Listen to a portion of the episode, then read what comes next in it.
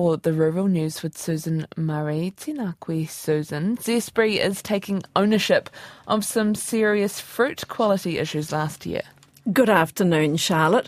The single desk kiwi fruit exporter Zespri admits it was not nimble enough to deal with poor quality fruit late last year, which threatened the reputation of the $4 billion industry.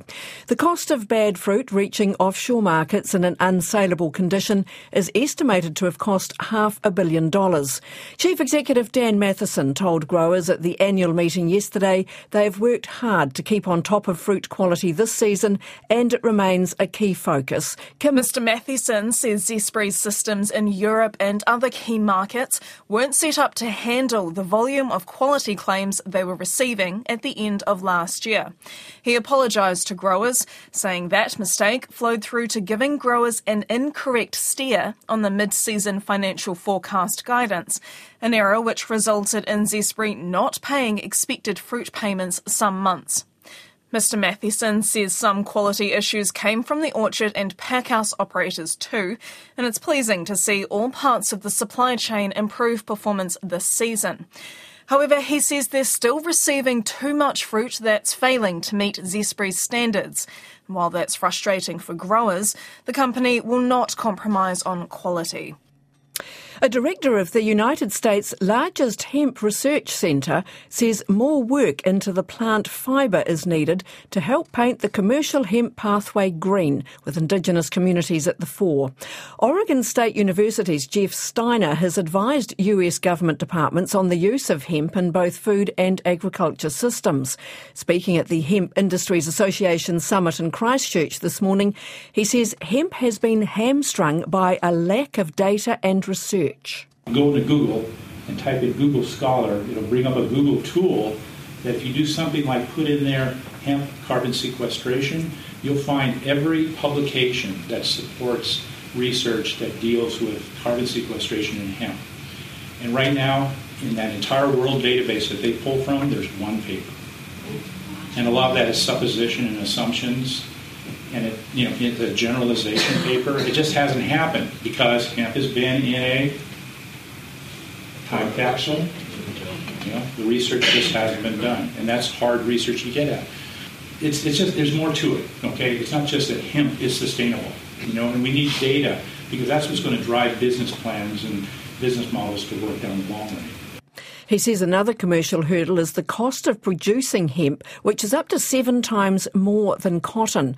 But he says where hemp has hope is its social drivers and urges Indigenous and local communities to support the sector's growth. What's really curious is that the whole community of hemp people, and I've seen this in Oregon, I've seen this elsewhere, is that there's also this talk about human capital. So if we're going to create a hemp textile industry, do you want to have people that are basically servants working in factories somewhere in South Asia, you know, barely making a living? Is that really what we want to do? Mm-hmm. If we're going to do this in, in, the United States or in New Zealand, and most folks in the hemp industry want to pay benefits to their workers. They want to provide health insurance. They want to share the profits. You know, this is a real opportunity to think about how do we build that entire ecosystem that's not only productive, profitable, takes care of the natural resources and we do it, we also take care of the people. Jeff Steiner from Oregon State University. The fertiliser company Ravensdown has reported a net profit before tax of $429,000 to the 31st of May 2023. That's down from 68.5 million last year. Revenue is on par with last year, but it includes insurance proceeds for flood damage and a fire at the cooperative's Napier plant. Ravensdown's chief executive Gary Diack says because of the high price for fertiliser, customers spent the same amount of money as last year, but it bought them substantially less product. Tonnage dropped by 27%. He says the company has maintained competitive pricing by reducing margins, and as a result, they finished the year below forecast income and won't be paying a year end rebate. Weakening demand for New Zealand's beef in China has seen exporters redirect product into other markets. AgriHQ senior analyst Mel Croad says companies have been more successfully sending beef elsewhere compared with lamb. And July's export volume data does reflect that. Uh, we saw a larger volume of beef making its way into the North American markets, um, more than was normal for that month. Uh, total beef export volumes out of New Zealand for July were, just over 48,000 tonne. Now that was lower by about 5,000 tonne compared to June, um, but slightly higher than July last year. The US took just over 17,000 tonne, um, again slightly lower than June's June's volume, but nearly double the volume uh, that the US took in July last year. And we've seen significant upside uh, in demand and volumes heading to Canada as well, um, well up on what we were exporting last year. Mel Croad says the tougher sales into China are evident, with 7,000 tonnes less beef heading there this July compared to the same month last year. A decade long study has shown native bird and insect species are able to thrive in a Wairarapa forest where the poison 1080 was dropped from the air. Researchers from Te Herenga Waka, Victoria University, tracked bird and insect populations in the Remutaka and Aorangi ranges before, during and after three 1080 drops for predator control in the area over a 10 year period. It found populations of native pipi, silver eye, and weta grew, while introduced species like blackbirds decreased when possums, rats, rabbits, and stoats were controlled. Co-author Associate Professor Stephen Hartley says while the sodium fluoroacetate pesticide is biodegradable and effective, he understands why some New Zealanders hold views against the use of poison in nature.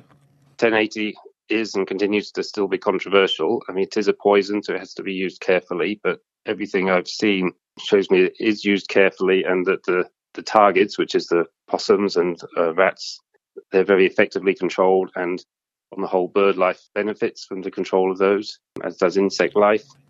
Dr. Stephen Hartley says it's about protecting native biodiversity and wildlife and meeting the predator free goal by 2050. The Conservation Department is using it to control introduced predators across more than 600,000 hectares of public conservation land this year, and OSPRI uses it to control disease carrying possums with its tuberculosis free program. Animal rights groups SAFE and SPCA oppose the use of 1080 in natural environments. And finally, a backcountry chef and a social media personality are getting moving for rural mental health. Backcountry chef Philippa Cameron normally runs her What's for Smoko catering service from Alta but this week, each day, she's running with friend and rural health advocate Kate Ivy to raise fund for rural change.